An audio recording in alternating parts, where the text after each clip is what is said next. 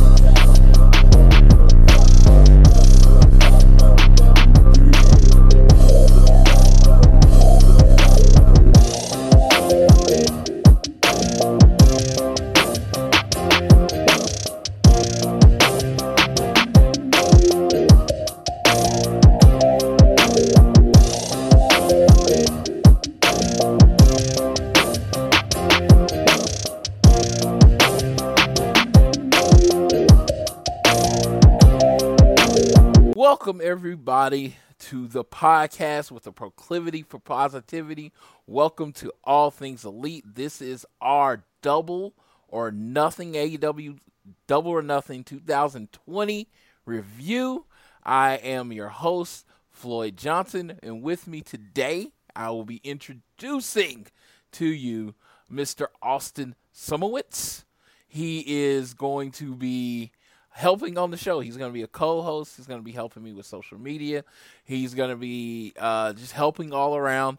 Uh, I am very open about this on the show. I work overnights, so there's stuff that happens during the day with social media and uh, things that I need assistance on. And you'll hear fairly quickly that uh, him uh, being my him being my uh, Ian Riccaboni to my Colt Cabana is going to be great. I just I I will do anything to make definitely make the show better, and I think he is a great ad. How you doing, Austin? I'm doing great, man. Appreciate that intro. It means a lot. Yes, uh, I met Austin.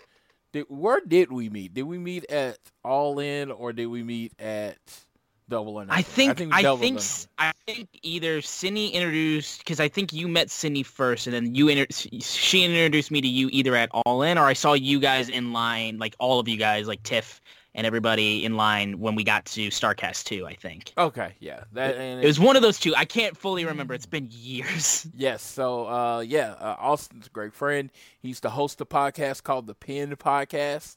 Uh, so he's good at this, and as you can hear, silky smooth voice. Come on, uh, and he can uh, bring us in. So he's going to be like the main host for the show, while I do my color thing because I think that is where my strength is.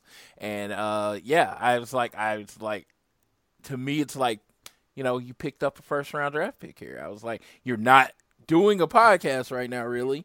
And I was like, man, I really want Austin on the show. So thank you. And his first show today is Double or Nothing review.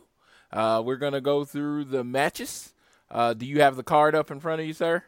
Oh, you bet I do, man. Yeah, and I right. appreciate the number one draft pick thing. I feel like I'm Joe Burrow all of a sudden, but this is this is certainly not the Cincinnati Bengals of podcast. This is much higher than that. Yes. Uh, yeah. Um, we just like, like I said, I'm just very excited to get him to the team. I, I'm looking forward to the first episode, me, you, and Amy, because Amy, Amy makes this thing go. She's the positivity in this. She is the light. Sometimes even when I get down, I look to Amy to bring me up. So I'm looking forward to all of us getting on and working together to make the show as good, as good as possible. So, uh, let's uh, go into the review.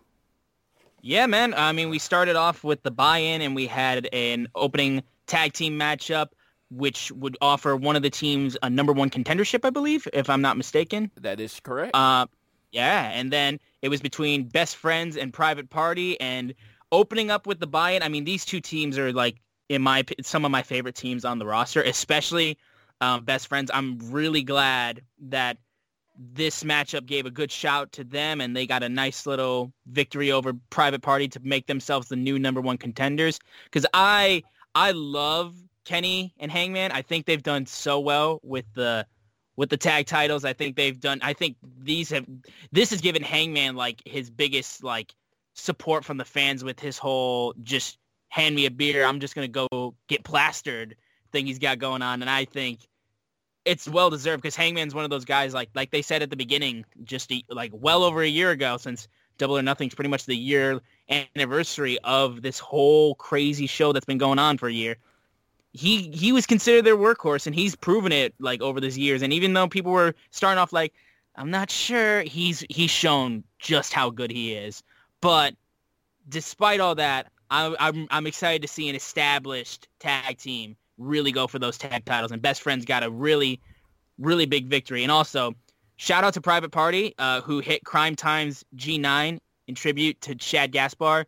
Class act and i mean considering that awful tragedy, I think that was a really, really nice move that they decided to use that signature move right there. Absolutely, uh, really nice for them. Uh, I, you know, again, uh, the match. Let me tell you, I, I always focus on the positive, and I love Private Party, and I want them to continue to do what they do.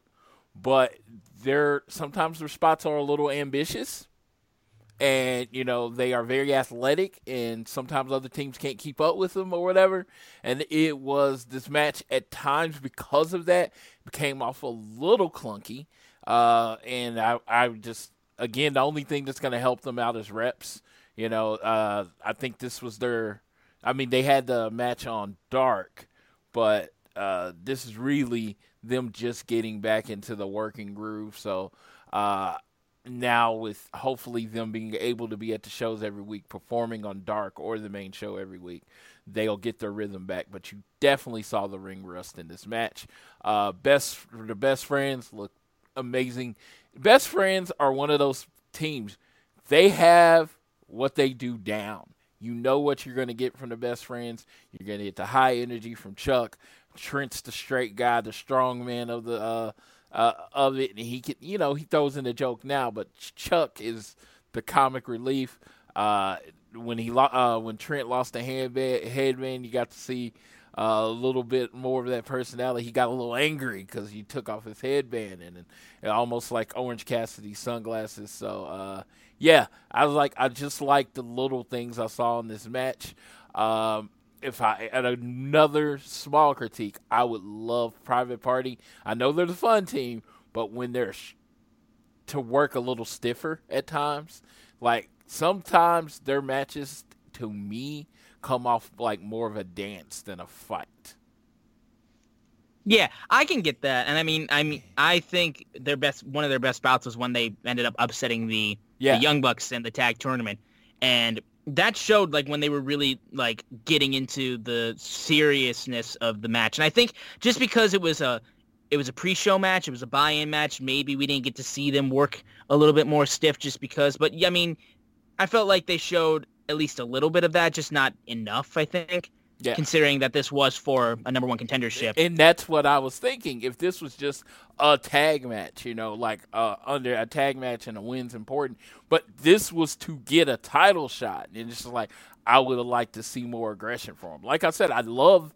I love the team. I love their spots. I love like the silly string and some of the different moves that they do. But it's just like I really do want it to come off more like they're in a fight.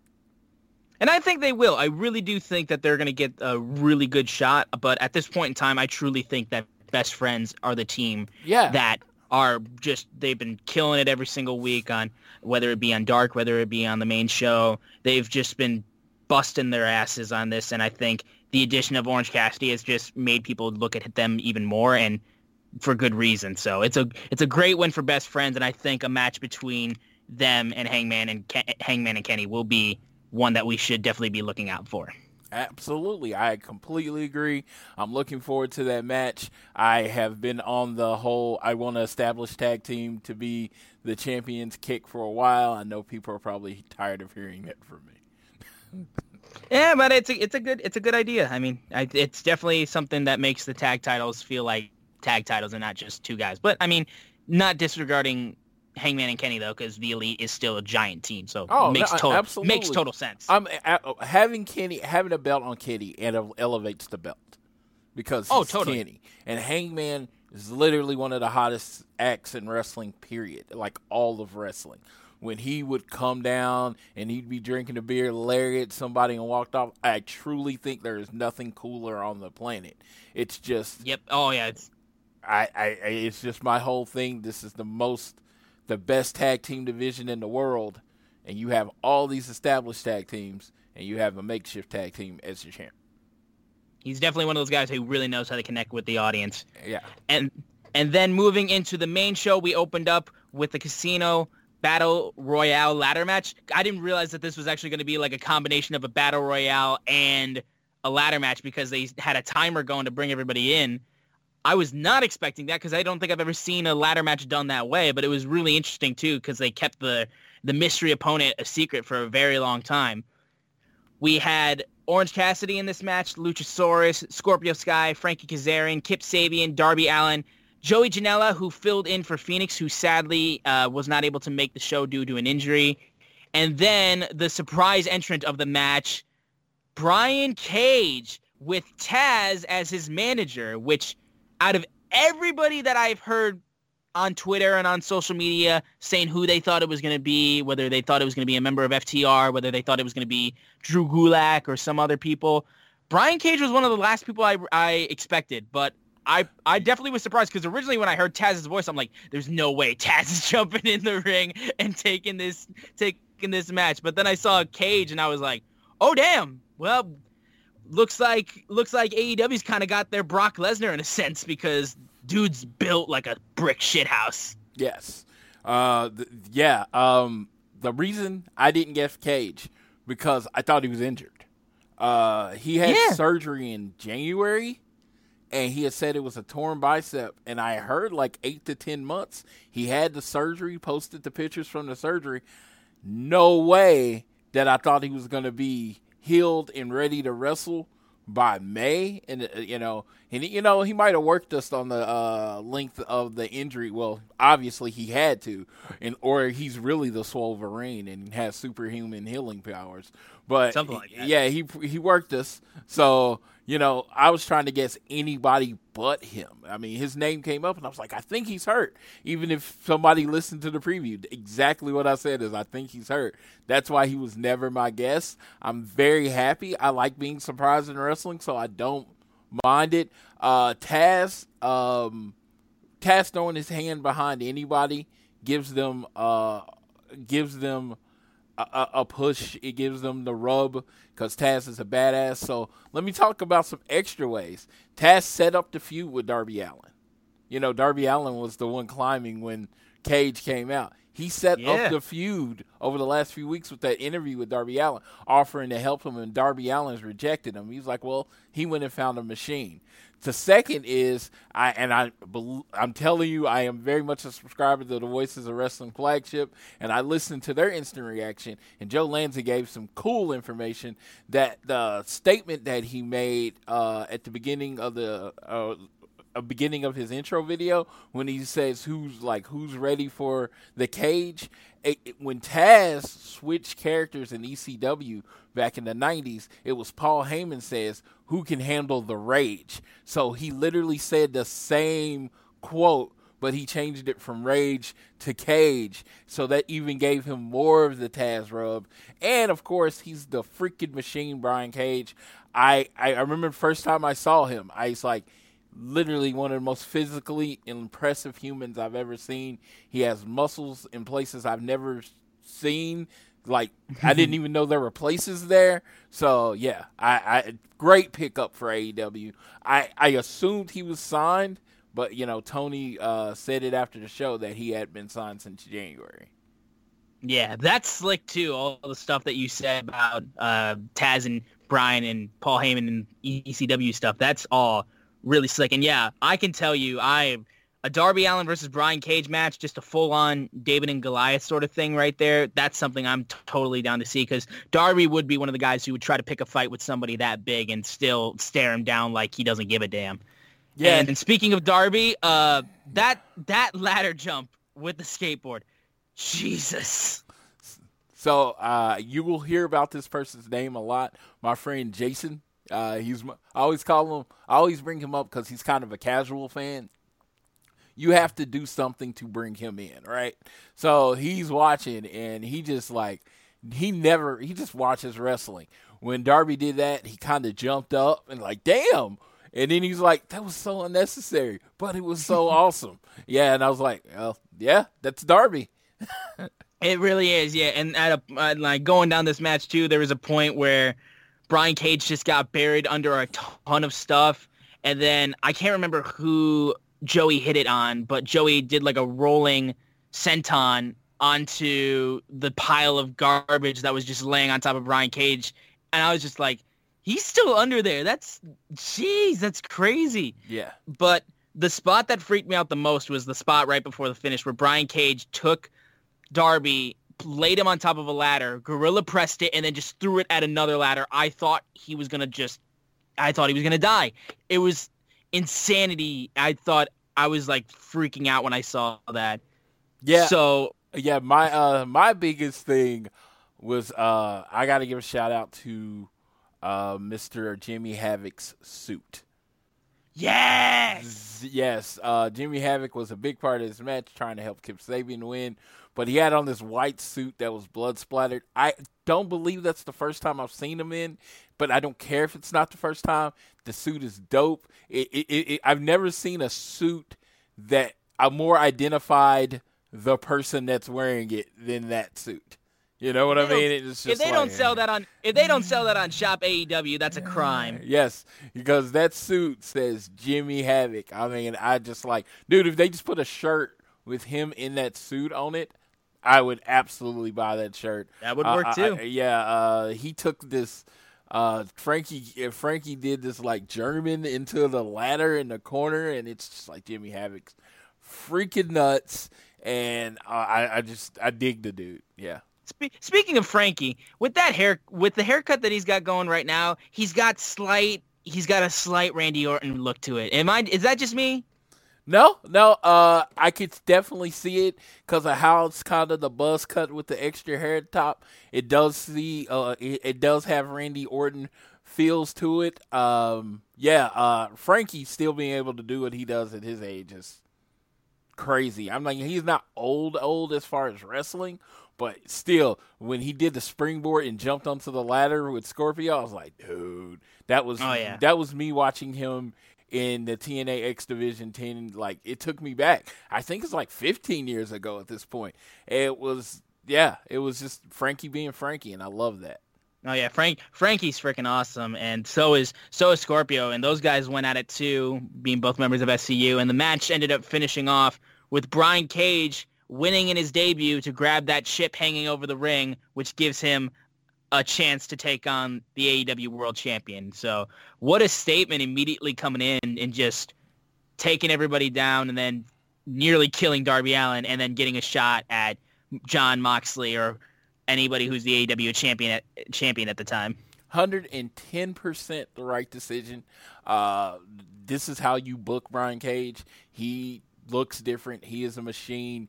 He's the guy that looks like he can do, it looks like he does, and can still do a shooting star press. This is how you book this guy. Uh, they even already announced the match. If you haven't seen that or heard that in the media scrum, it's going to be Brian Cage versus the winner of the match later at Fyter Fest, and we'll talk about the winner when we get there. Absolutely. Now, heading into the next match, we had MJF taking on Jungle Boy Jack Perry, which I I love Jim Ross. I before we get into the actual match, I love Jim Ross. I don't need him to tell me every two seconds that he's um, that he's uh, Luke Perry's son. I know. I know, Jim Ross. I know. I appreciate your work, but we get it. Yeah, it's it's just one of those things. I I don't know if this is true. I'm to 100. I think he hates the Jungle Boy gimmick. I can understand that. Yeah, yeah, and I think the part of of uh, the part of him that I believe Jim Ross thinks we should focus on is the fact that he's Jack Perry, son of Luke Perry. I think he thinks that's the gimmick we should focus on, focus on, not Jungle Boy. And when Jim Ross thinks he's right, you're Oh, not thinks gonna. right, Yeah, he's gonna go in on what he's doing, and who's gonna tell Jim Ross he doesn't know how to get a person over? Sure, yeah, and I, Yeah. I mean, I get it. I he would he would make a few sarcastic jabs later in the night about stuff that he's not necessarily for, and I mean, like, hey, Yeah. I mean, AEW's got variety, so it's like you may not be into everything, but you're gonna find something that you're into. But Yeah, yeah. seems like Jim Ross just Jim Ross just wants him to be Jack Perry. Yeah, he just wants him to be Jack Perry, son of Luke Perry, wrestler. That's what he wants to be. The whole Jungle Boy thing, I think he thinks is dumb. Like I said, this is complete speculation. I've not talked to Jim Ross, not heard him say that. I can just, I just like, I've talked to enough people that you can kind of get the feeling. And then him being a commentator, you see what he focuses on. The whole Oh, yeah. Jungle Boy side of it that's like Excalibur. You can do that. You know, you can handle that part of it. But to me, he's just Jack Perry. Speaking of which, Excalibur is just doing a class act on commentary. He gets like everything across in such a such a great way. He's Uh, Oh, he's yes. by far like just so good and definitely as a guy who wants to get into pro wrestling commentary, like he's one of those guys I look at. I'm like he's doing it really really well. As we go back to the previous match, that whole Orange Cassidy thing, I think Tony's told him 200 times what the rules are, and he's still ignoring it. I thought that was hilarious. It, he sold it. You can actually hear annoyance in Excalibur's voice. Like I, I, he's just so good at what he does. I like. I did not do the PWG thing, so this whole Excalibur, like the last year, has been me experiencing Excalibur, and I he is clearly one of my favorite guys. Oh yeah, totally. I can totally get behind that. And this matchup that we had with MJF and Jungle Boy was a lot more technical than I thought it was going to be. I I on it was they went back and forth with this whole match for for a good while to the point where they were just trading chops with each other and just try, just egging each other on. And it was really well done. MJF doing a great job working on the arm of Jungle Boy. Meanwhile, MJF was just getting beat on and chopped to death in the chest. They these guys are doing a really good technical matchup and for the most part, not 100%, but for the most part, MJF ended up getting the clean pinfall, but he did a lot of stuff leading up to that that was very much not clean. Dude, I love when he bit his arm. You know, his already injured arm, and he's just he's he's such a he's such a dick. But this match, I've always been one of those people that just like, man, it's it's not about the entering work with MJF. I say it all the time. It's not. He's a classic. I always say '80s heel. He's about drawing heat. He's about making you hate him. And I was like, once the match starts, you know, kind of works like a heel. This match was two of the future of AEW showing you why they pretty much showed you what everyone sees in them. Yeah, no, and these guys have proven before how good they are, and especially Jungle Boy proving with his match against uh, with his match against Jericho how good he is, and he's just getting another opportunity to do so. Because you may see him as just one third of Jurassic Express, but the guy shows how good he can be as a singles competitor. And MJF, I swear, if there's been one guy who has taken his his year or so with AEW and has done everything he can possibly do to make the most of his situation and make the most of every opportunity he gets, it's MJF. You may not like the stuff that he does, and you may think he should go about it in a different way, but I've never seen a guy garner so much attention, garner so much legitimate hate, and garner just praise for his heel work. It's just I, I I remember literally the first time I really found out about him and leading into All In, and then when we did pinned at a Starcast one, and we did the podcast movement stage, and he just came up on stage and crashed our show and just talked bad on us, being like, "How's it feel to be the worst podcasters in the world?" and just buried us and tore us to pieces. And I was like, we were nobodies from Michigan who were sitting on that stage. If it was busted open or anybody else, I could have understood him coming up on stage, but he came up on stage to to fuck around with us, and that that showed that he was really making the most of everything because there was no need for him to do any of that, but he did. And dude's been killing it every every chance he gets with being on Dynamite or being on the pay-per-views. He's done so well. Uh, yeah, and it, it showed me something with Jungle Boy. I've never been the highest on Jungle Boy. I am of the opinion he needs to gain a little weight, gain a little muscle to come off as more intimidating. But this match, like I said, I saw the building blocks. I saw what they were talking about. His ability to sell.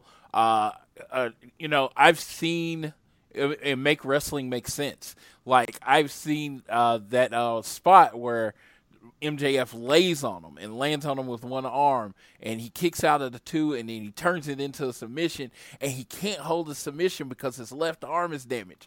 Do you know how many times I've seen people get their arm worked on their whole match, and then they do a submission move like there's nothing wrong with their arm? That Yeah. is that is you know that is not day one selling. That is advanced thinking as in storytelling to how you got to an end of the match. The reverse Rana on the apron was amazing. It's man, yeah, it was just. I could honestly say I would say this stole the show, but the rest of the show was so amazing it couldn't steal the show.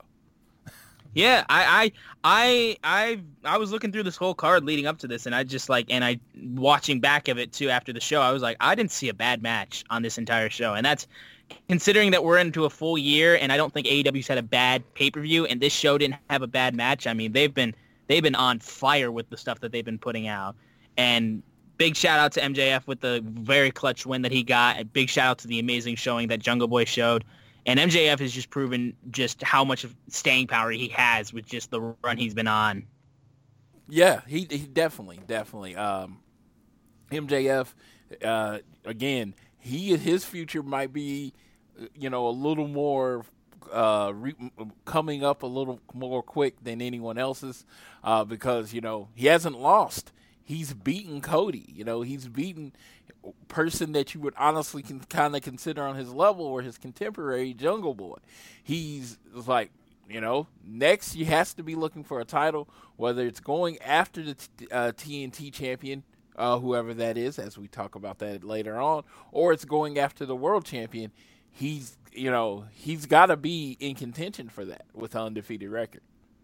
Have you seen the video of his uh, his WWE Tough Enough uh, submission that he made back when uh, Tough Enough came back with uh, with I think it was uh, Stone Cold or something? Yes, I, I, can't remember what's. I, I look at that and I'm like, wow, you passed on that. I cannot believe you did that. You know, and, and that's the whole thing. I, you know, I don't give WWE passes too much, but I have to give them a pass on talent. When you're the Sure, only, yeah. when you're the only show in town for like they were for so long, you're getting thousands of submissions. You're gonna miss.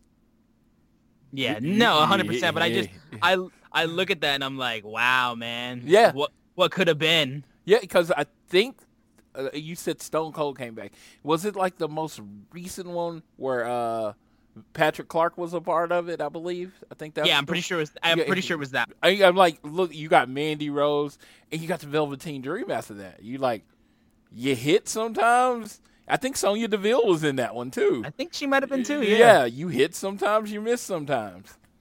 Yeah. Yeah, And sometimes you take ZZ. yeah. Sometimes you take ZZ. I mean, again, it was a fan vote, so sure, yeah. yeah, like yeah, Anyways, now we move on to finals of the TNT Championship tournament with Mike Iron Mike Tyson presenting the championship to the winner. We had Cody versus Lance Archer. Lance Archer. Um, I know a lot of people were talking on the belt uh, and its design. I know they've also said specifically that because of COVID-19 and everything that's going on, the belt isn't fully completed yet. I've seen images online of what it's supposed to look like when it's finished. Should be having some like gold plating on it to kind of give it a little bit more pop.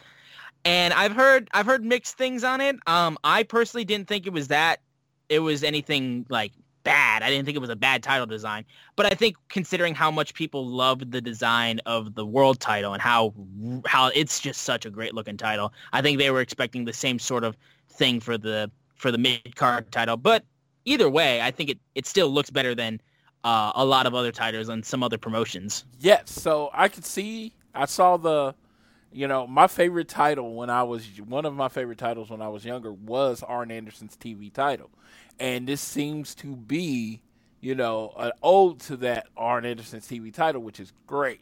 I personally would have liked the TNT to be smaller, more understated, maybe at the top, but you know where the AD, AEW thing is. But I'm just saying, if TNT is the one that said, "Hey, we're going to have this belt," this was their idea. They probably didn't want TNT to be in small letters. So you Oh, kinda, sure. you kind of got to do you kind of got to do what the uh, boss says. So they got it that way. Uh, the original red and s- the silver was, you know, again, it it to me kind of looked like an indie title at first, and then I saw the concept art with the gold plating. That looks like a belt. That looks like a belt I will buy. I mean, I'll definitely buy it because it's Cody's belt. But if they do replicas, but uh, but in the end, it, yeah, I can every complaint originally I can see it. I did not see the comparisons to the twenty four seven title because twenty four seven title looked like they didn't even try. It was like USA wants us to do a twenty four seven title, so we're just gonna put a big twenty four and seven on the belt and let's go. And it didn't look like they tried. This one you got it's a it's a Turner Network television belt, and then the houses on the side of the belt are Ted Turner's mansion. Yeah. Come on, that's that's detail. Who would have thought detail, to do yeah. that? That's more, de- that's more detail, yeah. Yeah, who would've- twenty four seven. Yeah, who would have thought to do that? You know, it's a Turner belt, so you know, W them being on Turner is like the big draw or whatever. So I, I, I generally like what the belt's going to be at this time. I did not. I what we saw last night. I did not like it, but you have to give. It's one of those things you have to give leeway for COVID because they're not making the belts. They hire a belt maker. You know, Yeah. a lot of a lot of materials are scarce right now. I think I think once we get to the point where it's finished, I think people will be like, okay, I get it now. Yeah. I, I totally get it. And like you said, it is Cody's belt because Cody ended up defeating Lance Archer in the matchup. There were some great spots in this match. Uh, my favorites were being when Cody hit that DDT in front of Jake the Snake, and then Lance Archer hit the hit the spine buster in front of Arn. It was those those two points in the match were really great. Lance was just beating down Cody and just taking him to school for for a good majority of the matchup and just showing his strength. The point where he just threw him over the freaking turnbuckle right by the camera, and then I loved the replay that it showed where he threw him over the camera and the turnbuckle, and then the camera looks down, he's just staring at it. He's just giving it the mean mug. And then there was a point in the matchup where Arn Anderson trips up uh, Lance Archer on the top rope. Because of that, he ends up getting thrown out of the match. And then so Jake the Snake eventually gets thrown out, but he goes to the back, tries to bring out the snake in the bag. But Mike Tyson wasn't having any of that. Takes his shirt off and starts starts uh, asking for that smoke and being like, "I want some of that. Come on, bring it on. You- You're not getting anywhere near this ring."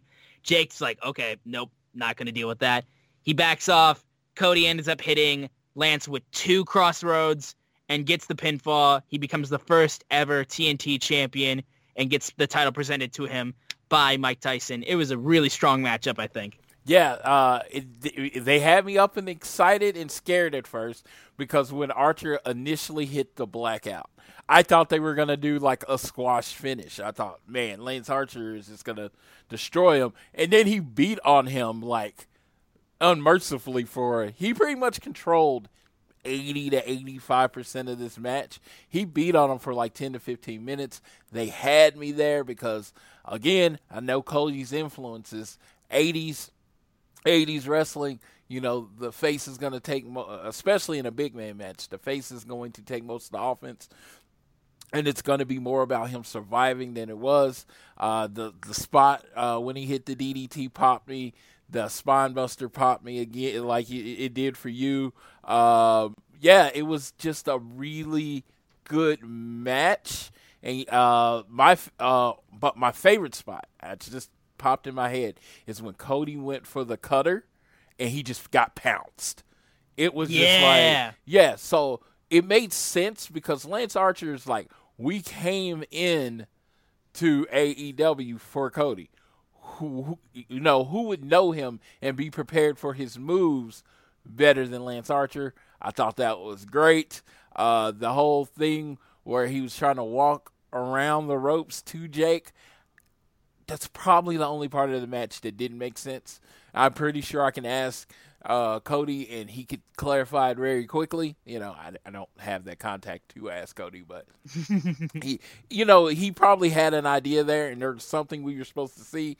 But he was like, he was walking over to Jake. I'm like, why? Why would he do that? Because neither one of the managers really got physically involved until Arn Anderson tripped Archer. So I don't know. I really enjoyed the match. I thought this was great. I know a lot of people might not have you know rated it as high but i just like thought this was the perfect way to do it. If if cody was going to win i was one of those people that i could see lance archer winning.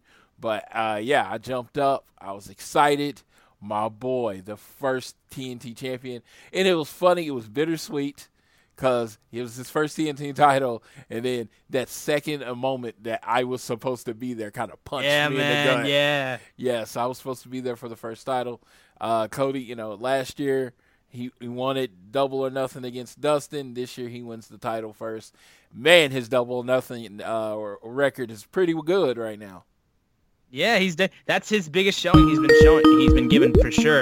Um, besides when he beat the hell out of uh, uh, Shawn Spears at All Out, that was a great showing as well. Yeah, But I will say, I will say, um, let's not cut on Mike Tyson yawning again. Let's let's try let's try not to do that again because I saw that and I started laughing like crazy. Yes, I, I did too. Uh, yeah, I like, you know, he doesn't have, you know, the fans there, you know, the excitement, the energy of it. He's trying to keep it himself, and he's watching a wrestling match. You know, he's probably watched a lot of wrestling matches, and they probably went through what he was going to do all day, and he's probably been up since.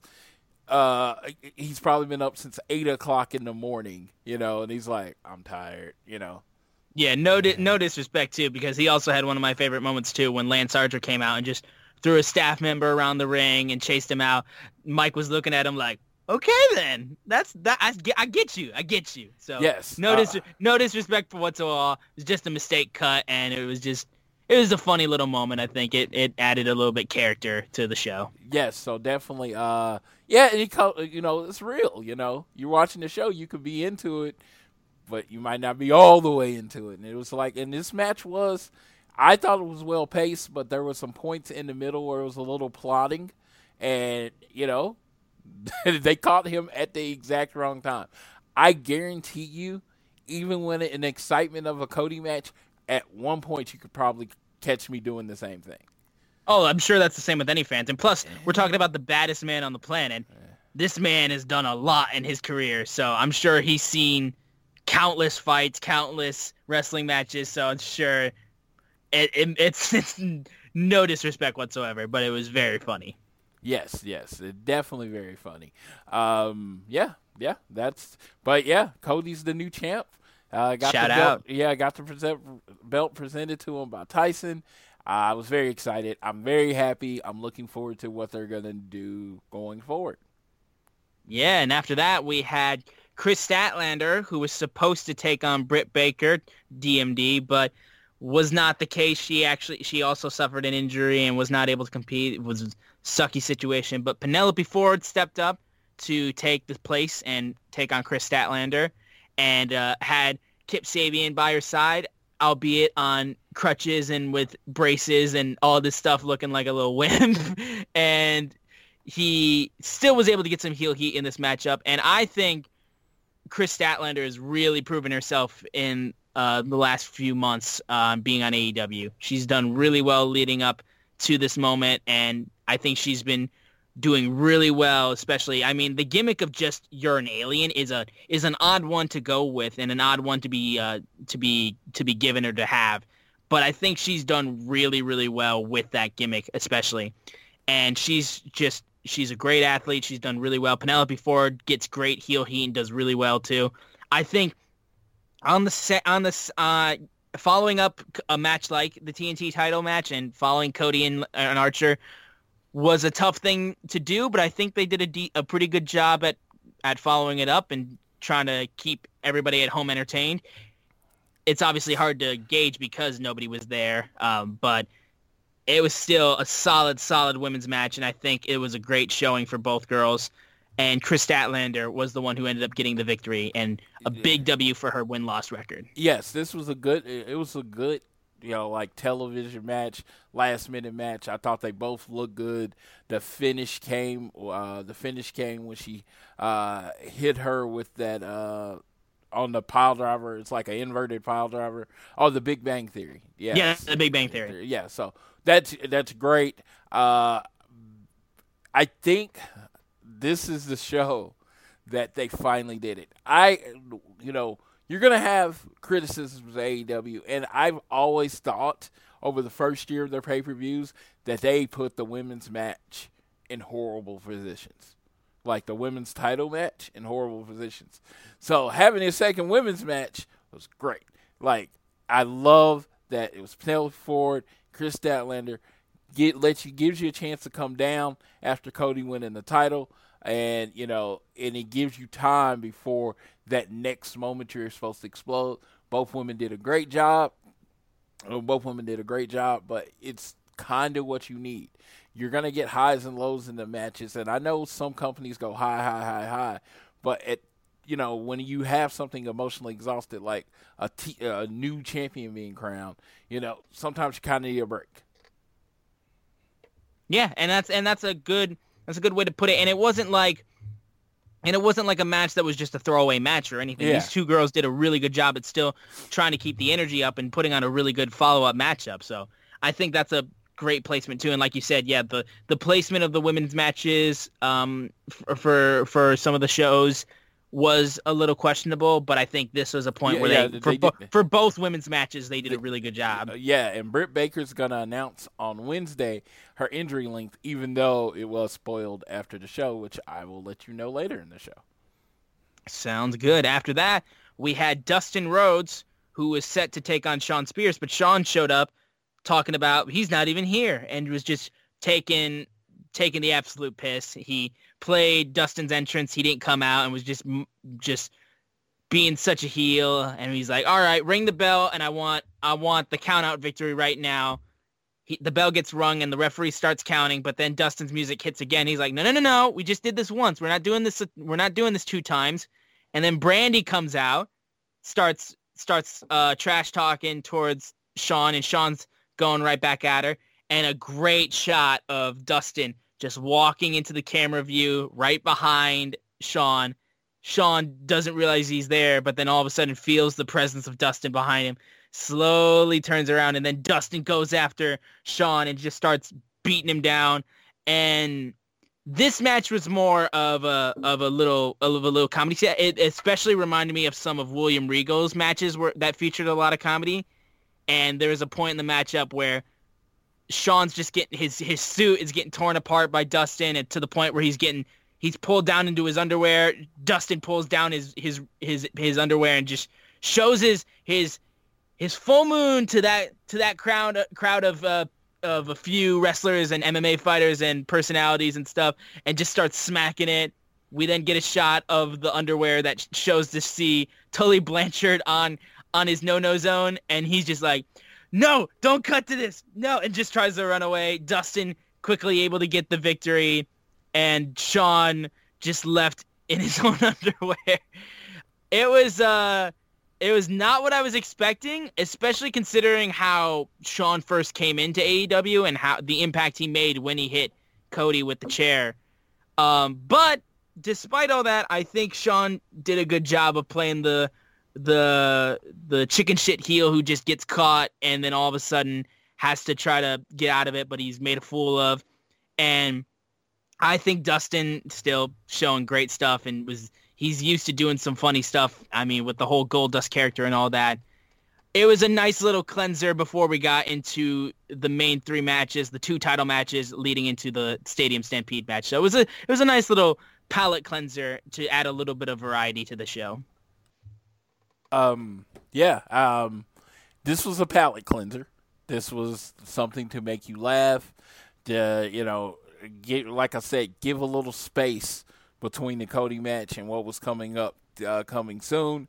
Uh, I think I think it was great. I think it was it, it, did its purpose. The whole Tully on Shawn Spears thing. I guess you know some people didn't think it was funny, but you know it was like a way to remind you that Tully is still his manager. But because of COVID, you know Tully's an older person. He hasn't been able to be at the show in a few months, and they didn't. They was like, okay, this was a subtle, well, not so subtle reminder that Tully is still Shawn Spears' manager. Yeah, and again, Shawn, Shawn um, hasn't had a lot of. Um, he's been really trying to get into a little bit more of comedy stuff, as you could tell, like the the week on Dynamite leading up to Double or Nothing, where he had his Shawn Spears news, where he was just digging uh, Dustin and doing some comedy bits and just big uh, cutting cutting some promos on him and just making him feel, just bringing him down a peg. And I think this is a good little payoff to that little moment. And I think Dustin's used to a lot of this kind of stuff. So these guys did a really good job, I think, two two veterans who did a really good job with this this this very much palate cleanser matchup leading into our title matches and the main event. Yeah, and since Dustin took such a big loss that last time, eh, to get him back on the winning ways, that he's somebody that, you know, could win and could, you know, could be in matches going forward. He could eventually end up being a person that goes for Cody's TNT title, you set him up as a legit contender because he wins. Yeah, totally. And he should be believable, which I think having some wins under his belt will really help that. Now we have one of the final championship matches of the night. We had the AEW Women's Championship between the champion Nyla Rose and my girl, my girl Hikaru Shida. I love Shida so much. She's she's grown to be one of my favorite women on the roster. I think she's an absolute great worker. I think she's got a great look to her, and I think this matchup showed such great moments for both for both of these competitors. This match had a lot of great moments. I mean, just the use of the kendo stick was my favorite part of the matchup. Just these guys beat these two girls beating the heck out of each other. Uh, that shot to the. I keep looking back at that that that kendo shot that nearly that was near the end of the matchup where Shida just hits Nyla across like the neck or the head of of of Nyla Rose, and she just goes down. I'm like, Shida's a killer. She's so good. And she ends up becoming the brand new AEW Women's Champion, which I think is a great call. Nyla's done really well as the first heel to hold that belt and I think Shida will do really well, really good stuff with this title, and I'm so happy to see her as the new champion. Definitely a holy Shida moment for sure. Yeah, um, her and the knees and keep hitting the low knees to slowly wear Nyla down. Nyla stayed as her normal monster. I think uh, I don't know. The first Riho match was really, really good, but this was one of Nyla's best matches in the company to me. Uh, I, it's just like the selling and the gradual, you know, gradual, like you keep taking a knee, you keep taking a knee. The outside of the ring work, uh, the fact that this kind of feud started with Nyla Rose hitting Shida in the head with her own kendo stick, and for it to kind of end in the match to kind of end with Shida literally breaking said kendo stick over uh, Nyla's face. That is amazing. I just thought it was perfect storytelling. Again, position of the match. We we had just had a lull, so the focus was on Shida. Uh, focus was on Sheila and Nyla and the belt. I think that added to it and added to the excitement. Everybody here was like, "Oh, are they going Shida? Are they going Shida?" And then she she hits that last move. and they went with her, and there was you know an audible kind of cheer from uh, Shida winning the championship, which is always good because, like I said, I was watching with people that I wouldn't say watch every week, but they were, you know, the match hooked them into Shida, and I yeah thought it was just a really good match. Also, Shida hit a an avalanche falcon arrow on Nyla Rose from the top rope. Like, what the hell? Like, I saw that and I was like, I was completely shocked at that maneuver, and I was just like, God damn! If this doesn't tell people to take Hikaru Shida as a true threat, nothing will. Because I think she's just been on fire for the last few weeks, and having the title only makes that that run even bigger for her. And I I couldn't be more happy for Shida. She's definitely one of my favorite people to tune in to watch on Dynamite.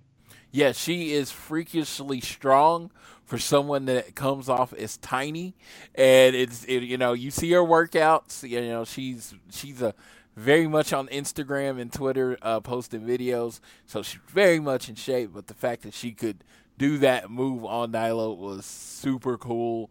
And like I said, it's a very it's you know when it comes down to it, it's a very good next champion for AEW because she's uh, very much can be at the forefront. She's talented across a different uh, uh, across different avenues, so there's going to be different ways for her to draw in fans.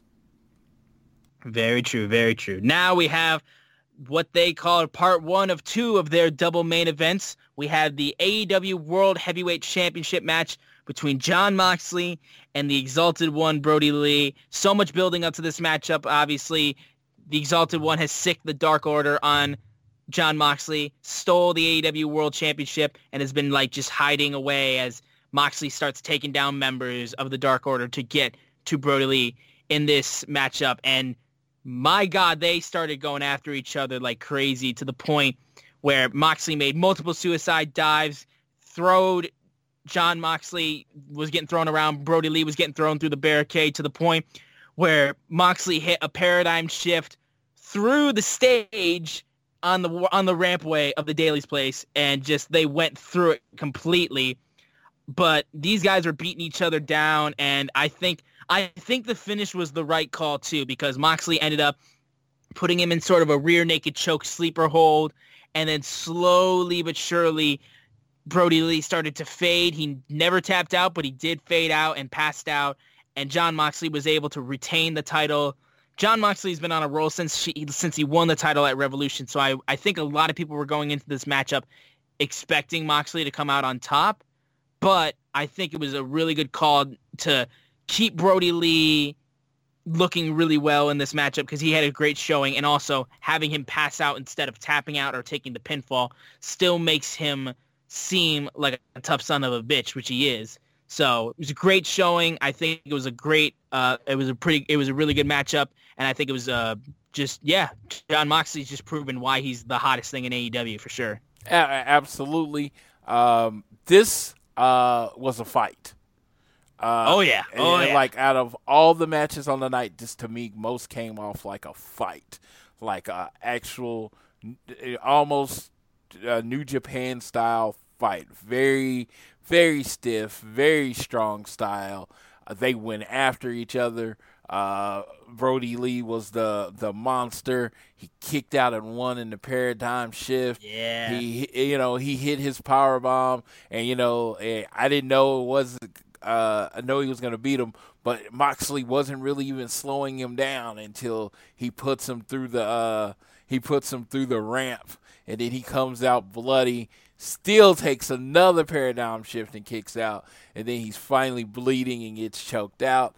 Uh, it was a great way to protect Brodie Lee. I can imagine his promo on Wednesday saying, "I didn't get pinned, I didn't get submitted." You know, you know, if it wasn't for the legal maneuver of putting me through the ramp, you know, we, you'd be seeing your new champion if they decide to go that way. Brodie Lee's really good, so he's going to go whatever way he's going to go is going to work. But this match, like I said, felt like a fight. It felt like a New Japan G1 fight, and I enjoyed it. It was probably my favorite match of the night. I would have agreed with you until we get to the matchup that we're about to talk the the second of the double main events and the final matchup of the of Double or Nothing, the Stadium Stampede match between the Elite and Matt Hardy. versus the Inner Circle. My God, I love this. As a as a guy who's getting into sports broadcasting, as a guy who loves sports and loves pro wrestling, it was a great mixture of of uh, two worlds, and I think they did a really good job of making the most of everything in this matchup. Just the the inner circle showing up in full fo- football gear and wearing pads and helmets and all this kind of stuff to Hangman Page showing up and chasing Sammy Guevara with his horse to the the locomotion suplexes by by Matt Jackson to Sammy Guevara down a hundred yards and spiking his head and having a touchdown dance but getting flagged for it and super kicking the ref to Jericho disputing a two count and ask and challenging the play and going into the replay tent. There was just so many amazing moments in this matchup and just I was losing it watching this whole thing. It was such an entertaining finish and a great way to just like completely forget about everything that's going on and just watch these talented athletes having a lot of fun. You could tell. I remember Jericho posted that it was one of his favorite matches he's done in the 30 years that he's been a pro wrestler, which is definitely saying something. Such entertaining moments, such creative uh, things done there, and just it was. I had so much fun watching this. Sammy has been my MVP for the last few months. Yes. So it's been uh, there was a few things that cracked me up. One after he chased him with the horse, uh, Sammy gets away. Hangman's still looking for him and just decides, "F it, I'm gonna go have a beer." he just like in the middle of this big match, he just decides, "Oh, I'm gonna go have a drink," and then uh, uh, Hager finding him. And then, you know, that whole idea of are we gonna fight or are we gonna drink? And they drank, and then they fought. And then I love the whole dragging him down, uh, dragging him down the bar thing. That's very old school. I love that. I love that. Um, I love, you know, um, Countless, countless bottles being smashed over Hager's head by Kenny and Hangman. yes, I love that Matt uh, Matt Jackson with bad ribs seemingly uh, Northern Light suplex Sammy Guevara the whole length of the field. That was yeah, that was cool. Uh, the, the cuts and the edits were great. We got Matt Hardy. We got Matt Hardy V one now, and we got Broken Matt. Uh, and and I love that they came up with the Matt facts that uh, Matt Hardy could uh Breathed underwater for like 400 seconds. for yeah 346 seconds was the exact amount of time. Of course, I yes, thought of that course. was I thought that was hilarious. Uh, I loved when he uh, said, "I'm going to help you with your inflammation," and threw Santana in the ice. Oh my God! I honestly Chair we of wheels showed up again. Yes, I feel like we could have done a whole review just on that match. Oh, if you went point by point by that match, you could just find like there's something that everybody could have found that was entertaining. I like Jericho getting the the line the line machine just rolled over him by by Hangman, and it just gets a line ripped right up his crotch all the way to his face. It was just Matt Hardy posing underwater in the pool, just being like, yeah. And yeah, it was there was such, and then that amazing moonsault by I was it Nick or was it Matt? I can't remember exactly. Uh, off the off the off the goalpost. Uh, it was uh, Matt because he had the wrapped ribs. That's how I That's remember. right, yeah. Yes. yeah, it's crazy. Uh, then the you know finish, dude. The world's largest one winged angel. Oh yeah, and the leading up to that too, like Sammy's crawling after that Northern Light suplex locomotion, gets hit with a sprinkler. Then round two of the golf cart with with with Matt Hardy and Kenny, he's just like, no, not again. He bolts at this time up the ramp and does like they said a, a Lambeau leap, but in Jacksonville. And then yeah, just starts. We had Neo one, the upgraded Vanguard one, show up, and then yeah, the the biggest one winged angel you have seen in your lifetime. It was insanity. Yes, uh, it was crazy because last year, if you were at Double Nothing, the kind of the lasting image of the show was, uh, you know, Moxley uh, doing pretty much an attitude adjustment on Kenny off of the chips onto the, you know, onto the ground, you know, and that was kind of the lasting image of it. But then in this year, our lasting image is Kenny Omega, uh, you know, jumping off of something large, and he's actually the person on the offensive side of it. So I'm I'm thinking they're gonna jump off of a roof next year because it seems to be know. getting higher. But yeah, it was amazing. It was. Uh, it was truly the best thing I've seen in the quarantine. Uh, and by from AEW, I to me, I can't compare it. I know some people are. I can't compare it to the Boneyard match because the Boneyard match was really like one on one, and it was more shot in a movie style. I think a lot of people were more comparing it to the Money in the Bank ladder match that happened Yeah, uh, this yeah. year. Oh, Which I can understand it- that it- comparison. It, kicked the Money in the Bank ladder match's ass. Yeah, I, I- mean, I don't like. I have no problem saying that. I mean, the Money in the Bank ladder match was fun, but in the end, I would have gave, given it a C. Uh, giving it a C. This was a A plus. This was, if you considered it a wrestling match, which some people don't, some people do. It was a five star match. They did a great job entertaining. I hope, I hope this was some people's first time watching AEW because I, if I was not a fan, this would make me a fan. Sure, and it, it reminds a lot of people of like some of the funniest moments that WWE did before, like where they had Stone Cold and Booker T fighting in a grocery store. It's like these kind of ridiculous insanity moments like is sometimes the most entertaining stuff in pro wrestling. And I think a lot of people like like pro wrestling to be just a pure work machine, a pure art form. And I get that I get that argument, but I think to say you watch this and you didn't have a little bit of fun, I think is is is it's just hard to see. But I mean, if you didn't have fun, I'm, I'm sorry. I'm sorry to hear that. But I this was a ball to watch. I I was losing it. Yes, yeah. Uh, I, you know what?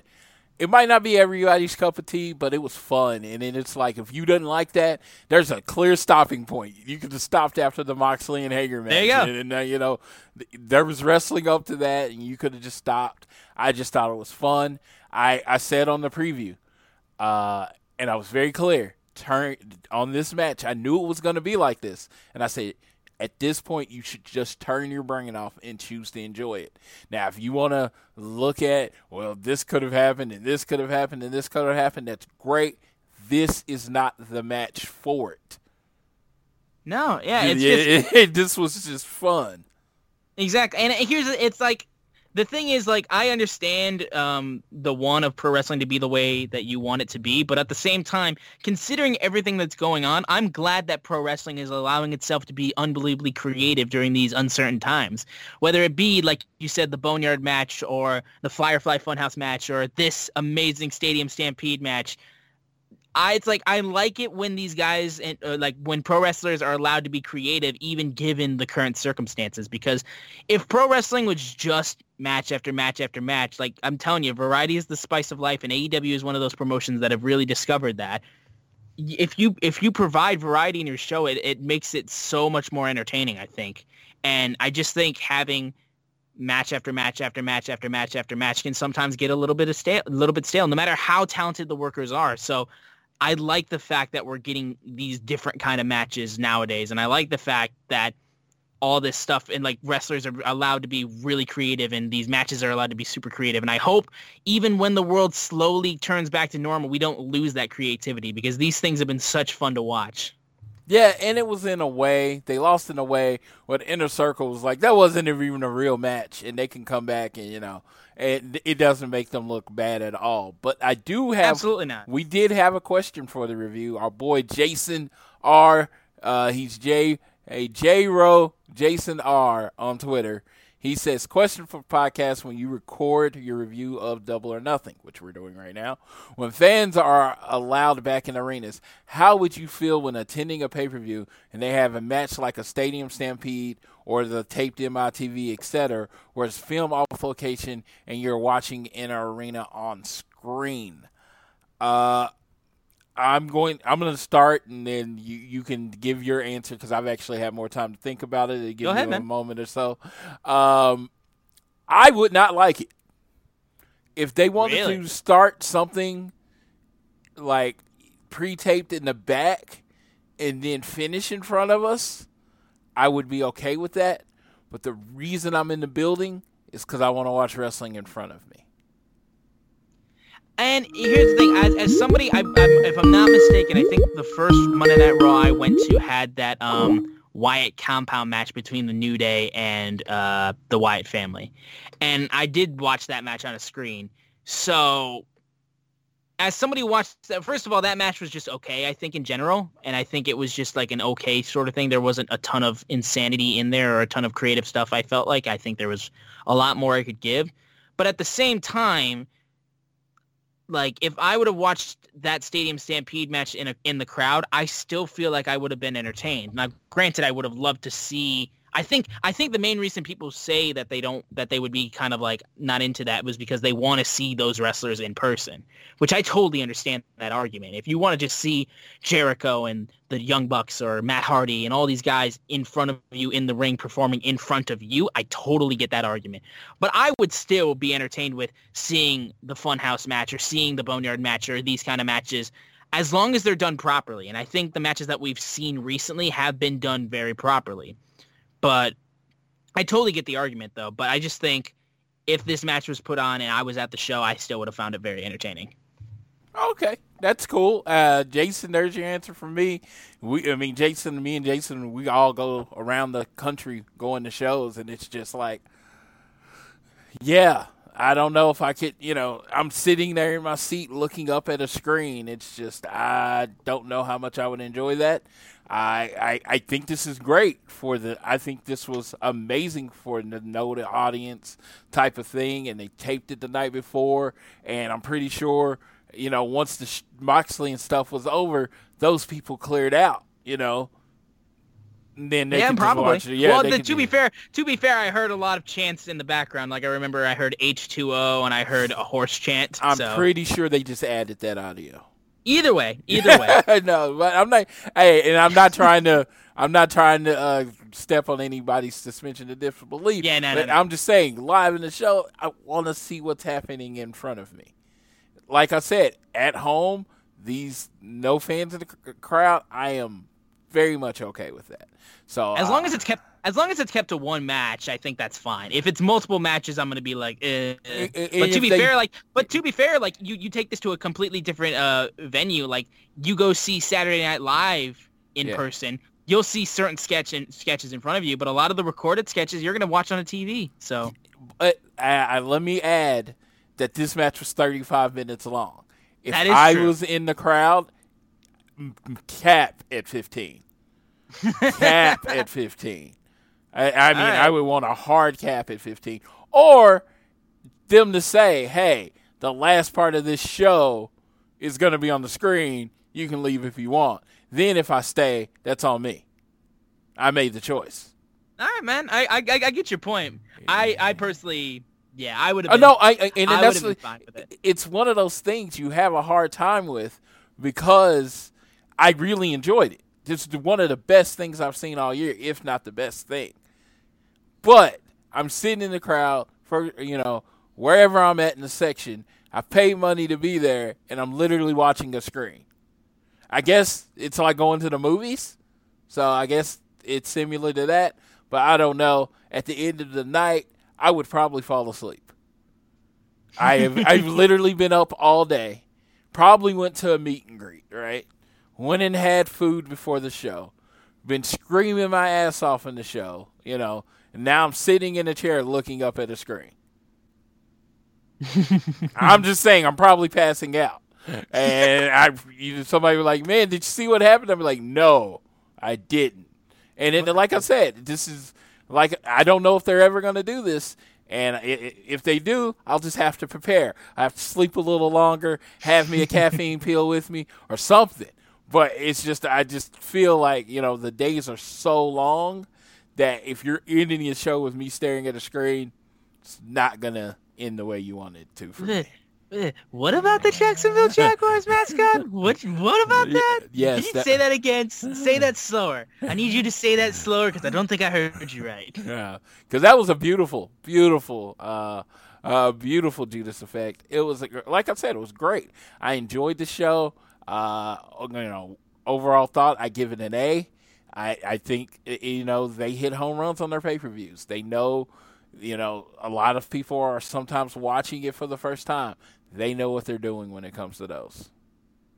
Yeah, and they're doing a really good job keeping the builds going and making sure that these have good payoffs. I think I didn't I didn't look at anything on the card and was like, I'm not sure about that. Which I mean, it's it's something that can happen in wrestling pay per views, but I think you limit those to either like one or none. You're doing a good job. And like I said, there wasn't a bad match on the card. I still stand by the fact that I don't think AEW has had a bad pay per view in their year of being on the air. So, and that's a good accomplishment for a promotion that's had a lot of eyes on it, a lot of a lot of uh, naysayers, a lot of people are like kind of hoping to see it fail. But I'm I'm very glad to see how well these guys have done under pressure and how well they've been done with this opportunity that they have. And I think they've been seizing every chance that they can get.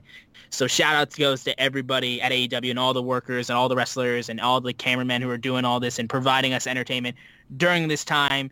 It was a lot of fun. I would definitely agree with your rating. I would probably give it around like a B plus to an A minus. Yes, uh, definitely. Uh, you know, and you know, it's one of those things you can tell your friends to check it out because you know it's worth the money, it's worth the time. Uh, again, you know, we uh, we giving out some news just to add. Uh, they announced All Out for September fifth. They didn't say where at all. Uh, I noticed on the announcements they did a very good job of not saying where. Uh, We found out uh, during the media call that Britt uh, injury was not as bad as originally thought. She did not tear her ACL. She's only going to be out six to eight weeks. And then they announced that the current champion Jon Moxley is going to be facing the number one contender uh, Brian Cage at uh, Fyter Fest whenever they have it. He even put whatever they have it. They did not spe- uh, specify a date or time. Uh, he also let the world know that this Fyter Fest was going to be from the UK. It was going to be AEW's first match from the UK. because it sucks. It sucks so much. yeah, because of the virus, they will be uh they uh have to do something here. Uh a lot of people assume it's just going to be in Jacksonville. I'm going to wait and see. I'm hoping, you know, they do shows with fans soon cuz I'm getting the itch.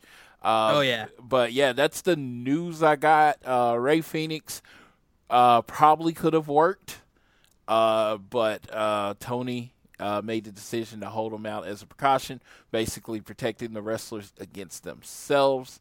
Uh, I think that's all the news that came. Um, I do know Mike Tyson. I just saw this on Twitter. Mike Tyson's going to be on Dynamite this week, uh, May 27th. Austin, uh, th- our first show together. What'd you think, sir? Oh man, I'm I'm so glad to be here. I'm so glad to be helping out and providing uh, my my insight that I have on the show. It's it's been a while since I've been podcasting. I've been on a bit of a hiatus from the podcasting world. So being able to do this with you, a really good friend of mine, it's been a it's been a ton of fun. I'm so glad to be back doing this whole thing. And also, big shout out to Sydney who did the live tweeting for the podcast last night for Double or Nothing. Big shout out goes to her. She she had that whole thing locked down, and I'm sure you'll be seeing her on the show in the future. All right, so let's give the socials like I uh, normally do. Uh, we make sure you are following at Social Suplex, at AT Elite Pod. Uh, Tiffany is at All Elite Tiffany. Um, then you got Amy at Phoenix AEW. Again, I tell you always just to follow my follow the uh, podcast account for me because that's where most of my thoughts are coming from. What is yours, Austin? My Twitter is at szoomer4. That's S Z O O M E R four. And Sydney's is S A Zoomer four, right? Correct. All right. So uh, yeah, for Austin, this is Floyd. Uh, telling you, make sure you're telling your friends to tune in to Dynamite every week. Uh, look for the announcements this week. We'll be retweeting it. I thank you for listening to our very quick show. And and, and as a reminder, whether it's homework or school, always do your best to be elite.